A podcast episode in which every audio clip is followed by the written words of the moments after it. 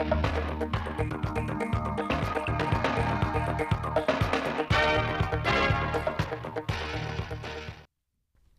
kính chào quý vị và các bạn đến với bản tin thời sự trực tiếp 16 giờ thứ hai ngày 28 tháng 2 năm 2022 của Đài Phát thanh và Truyền hình Thanh Hóa.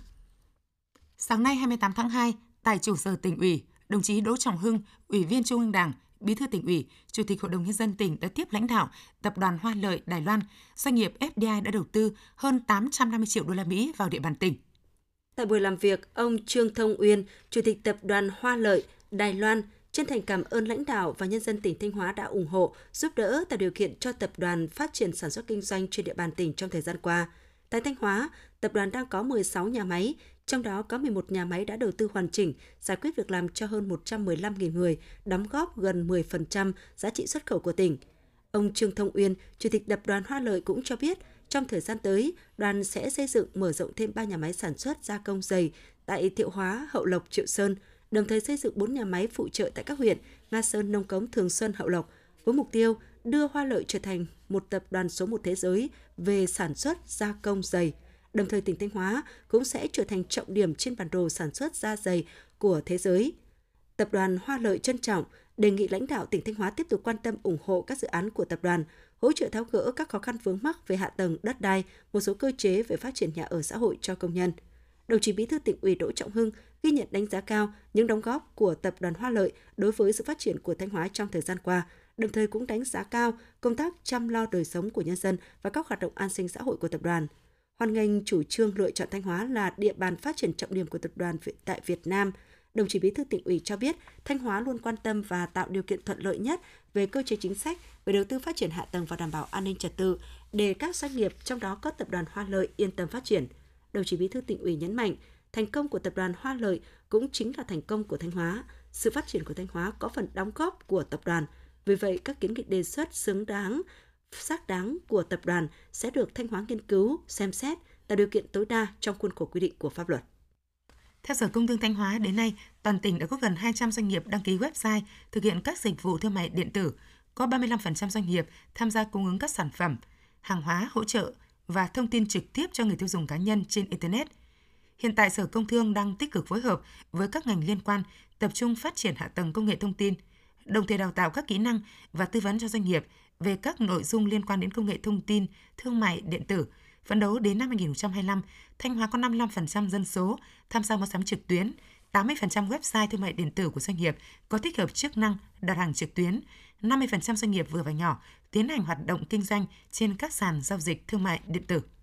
Dịch bệnh COVID-19 đã ảnh hưởng đến tiến độ thi công của các dự án đầu tư, tuy nhiên được sự hỗ trợ của chính quyền địa phương, đặc biệt là Ban Quản lý Khu Kinh tế Nghi Sơn và các khu công nghiệp, nhiều dự án đang được triển khai đẩy nhanh tiến độ thi công để về đích. Nghi Sơn đã có 265 dự án đầu tư trong nước với tổng vốn đăng ký đầu tư trên 146.000 tỷ đồng và 23 dự án đầu tư nước ngoài với tổng vốn đăng ký đầu tư gần 13 tỷ đô la Mỹ. Trong đó có 131 dự án đã đi vào hoạt động và 157 dự án đang triển khai thực hiện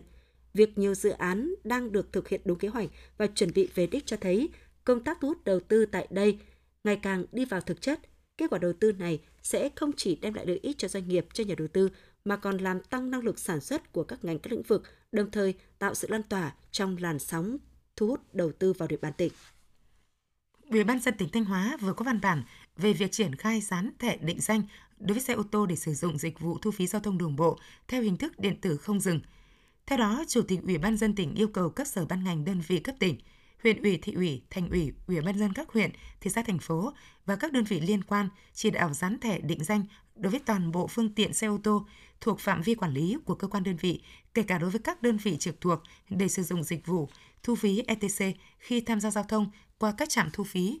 vận động cán bộ công chức, viên chức, người lao động của cơ quan đơn vị gương mẫu thực hiện dán thẻ định danh đối với xe ô tô cá nhân để tham gia dịch vụ thu phí ETC, không sử dụng hình thức thu phí thủ công kể từ ngày 1 tháng 6 năm 2022, đề nghị Ủy ban Mặt trận Tổ quốc tỉnh, các đoàn thể chính trị xã hội, Hiệp hội Doanh nghiệp tỉnh, Hiệp hội Vận tải ô tô Thanh Hóa tổ chức dán thẻ định danh cho các phương tiện xe ô tô của cơ quan đơn vị, đồng thời tuyên truyền vận động cán bộ công chức, viên chức, người lao động của cơ quan và các doanh nghiệp gương mẫu thực hiện dán thẻ định danh đối với xe ô tô cá nhân của doanh nghiệp đảm bảo hoàn thành theo thời gian quy định. Hưởng ứng lời kêu gọi trồng 1 tỷ cây xanh trong giai đoạn từ năm 2021 đến năm 2025 của Thủ tướng Chính phủ và chào mừng tháng thanh niên hướng tới chào mừng Đại hội đoàn các cấp nhiệm kỳ 2022-2027 tại xã Phú Nghiêm, Quan Hóa, Đoàn Thanh niên Ngân hàng Nông nghiệp và Phát triển Nông thôn chi nhánh tỉnh Thanh Hóa Agribank Thanh Hóa vừa trao tặng cây xanh cho người dân trong xã. Với 20.000 cây xanh được trao tặng lần này, nhiều hộ nghèo gia đình chính sách ở xã Phú Nghiêm sẽ trồng 7 hecta cây xanh là cây keo phủ xanh đất chống đồi núi trọc, giúp nhân dân cải thiện thiên nhiên, phát triển kinh tế đồi rừng, ổn định kinh tế hộ gia đình, góp phần phát triển kinh tế xã hội địa phương. Tiếp theo là phần tin trong nước. Bộ Y tế ngày 8 tháng 2 cho biết, trên cơ sở các nghiên cứu đánh giá độ ổn định liên quan đến hạn dùng của vaccine được bổ sung, các cơ quan chuyên môn đã xem xét thẩm định. Cục Quản lý Dược đã đồng ý tăng hạn dùng của vaccine Abdala từ 6 tháng lên 9 tháng ở điều kiện bảo quản 2 đến 8 độ C, cũng như các vaccine phòng COVID-19 khác. Vaccine phòng COVID-19 Abdala được nghiên cứu và phê duyệt theo hình thức cuốn chiếu, nghĩa là phê duyệt cho những phần đã hoàn thiện trong khi sản xuất vẫn tiếp tục nghiên cứu bổ sung. Bộ Y tế khẳng định việc tăng hạn dùng đối với vaccine Abdala không làm thay đổi chất lượng, an toàn, hiệu quả của vaccine. Trước diễn biến phức tạp của dịch COVID-19 khiến nhu cầu sử dụng trang thiết bị y tế tăng cao, dẫn đến việc khan hiếm nguồn cung có hiện tượng đầu cơ găm hàng hoặc lợi dụng dịch bệnh để định giá bán trang thiết bị y tế bất hợp lý, Bộ Y tế đã có văn bản gửi các đơn vị sản xuất kinh doanh nhập khẩu trang thiết bị y tế về việc đảm bảo cung cấp trang thiết bị y tế phục vụ phòng chống dịch COVID-19. Bộ Y tế đề nghị các đơn vị ổn định hoạt động sản xuất kinh doanh, chuẩn bị kế hoạch và phương án đảm bảo nguồn cung trên nguyên tắc đảm bảo chất lượng sản phẩm, đồng thời chủ động tìm kiếm nguồn nguyên liệu để phục vụ sản xuất, nguồn hàng nhập khẩu trang thiết bị y tế phòng chống dịch COVID-19, đặc biệt đối với bộ xét nghiệm SARS-CoV-2, máy đo nồng độ bão hòa oxy trong máu FPO2. Giá bán được yêu cầu phải phù hợp với các chi phí đầu vào, không bán qua nhiều cấp trung gian, tăng giá bất hợp lý để giữ bình ổn giá trên thị trường. Yêu cầu các nhà phân phối bán lẻ thực hiện niêm yết giá, không gom hàng và tăng giá, không bán cho các đơn vị thu mua đầu cơ để tăng giá khi nhu cầu trong nước đang tăng cao, khan hiếm thị trường. Bộ Y tế cũng đề nghị các đơn vị nâng cao trách nhiệm của doanh nghiệp đối với cộng đồng, đạo đức kinh doanh không được nâng giá, trục lợi trong các hoạt động cung ứng phòng chống dịch. Bộ Y tế vừa có công văn gửi Bộ Tài nguyên và Môi trường, Ủy ban dân các tỉnh, thành phố trực thuộc Trung ương về việc tăng cường quản lý chất thải với các trường hợp mắc COVID-19 tại nhà. Cụ thể như xây dựng phương án thu gom, vận chuyển, xử lý chất thải phát sinh đối với các trường hợp F0 đang quản lý tại nhà trên địa bàn. Ngoài ra các đơn vị phải hướng dẫn việc phân loại chất thải, Bộ Y tế đề nghị Bộ Tài nguyên và Môi trường chủ trì phối hợp chỉ đạo, hướng dẫn các đơn vị địa phương triển khai các giải pháp tăng cường vận chuyển, xử lý chất thải trong phòng chống COVID-19 đảm bảo kịp thời và an toàn phòng chống dịch. Bộ Tài nguyên và Môi trường cần phối hợp Ủy ban dân cấp tỉnh kiểm tra việc vận chuyển, xử lý chất thải trong phòng chống dịch COVID-19 theo thẩm quyền, xử lý nghiêm những trường hợp vi phạm. Cục Cạnh tranh và Bảo vệ người tiêu dùng Bộ Công Thương vừa đưa ra khuyến cáo người tiêu dùng cần cẩn trọng trước khi mua các sản phẩm như điều hòa nhiệt độ, quạt khử trùng, thẻ COVID, máy lọc không khí đang được quảng cáo có chức năng liên quan đến ngăn ngừa, ức chế hoặc diệt virus COVID-19. Để đảm bảo quyền lợi cho người tiêu dùng, Cục Cạnh tranh và Bảo vệ người tiêu dùng đã tiến hành ra soát và thu thập đánh giá một số thông tin về sản phẩm đồ điện gia dụng như điều hòa nhiệt độ, máy lọc không khí, máy phun khử khuẩn, đèn chiếu sáng, được quảng cáo có chức năng liên quan đến ngăn ngừa, ức chế hoặc diệt virus COVID-19 qua giả soát, đánh giá sản phẩm, cục Cạnh tranh và Bảo vệ người tiêu dùng xác định nội dung thông tin của một số sản phẩm nêu không rõ nguồn gốc rõ ràng về các vấn đề hạn chế virus COVID-19 như thông tin ghi chú không đầy đủ, không rõ ràng, thông tin diệt ức chế hay ngăn ngừa virus được đưa ra trên cơ sở kiểm nghiệm trong phòng thí nghiệm, trong khi những điều kiện hạn chế của phòng thí nghiệm không được nêu rõ hoặc không tương xứng với điều kiện sử dụng thực tế. Do đó người dân nên tỉnh táo, tìm hiểu kỹ thông tin trước khi mua các sản phẩm có công dụng liên quan đến chức năng ngăn ngừa hoặc diệt COVID-19.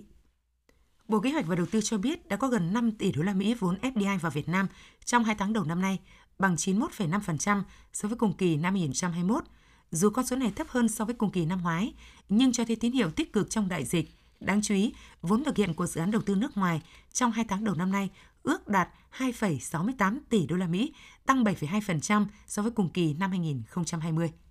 Hai tháng đầu năm 2022, Việt Nam nhập siêu khoảng 937 triệu đô la Mỹ, trong khi đó cùng kỳ năm ngoái cả nước xuất siêu 1,6 tỷ đô la Mỹ, trong đó khu vực kinh tế trong nước nhập siêu 3,96 tỷ đô la Mỹ, khu vực có vốn đầu tư nước ngoài kể cả dầu thô xuất siêu 3,02 tỷ đô la Mỹ. Số liệu mới công bố của Tổng cục Thống kê cho biết, chỉ số giá tiêu dùng CPI tháng 2 năm 2022 tăng 1% so với tháng trước, tăng 1,42% so với cùng kỳ năm trước và tăng 1,2% so với tháng 12 năm 2021. Bình quân 2 tháng đầu năm 2022, CPI tăng 1,68% so với cùng kỳ năm trước, lạm phát cơ bản tăng 0,67%. So với tháng trước, CPI tháng 2 năm 2022 tăng 1%, trong đó khu vực thành thị tăng 0,99%, khu vực nông thôn tăng 1,02%. Quý vị và các bạn vừa theo dõi bản tin thời sự 16 giờ của Đài Phát thanh và Truyền hình Thanh Hóa. Xin kính chào tạm biệt và hẹn gặp lại.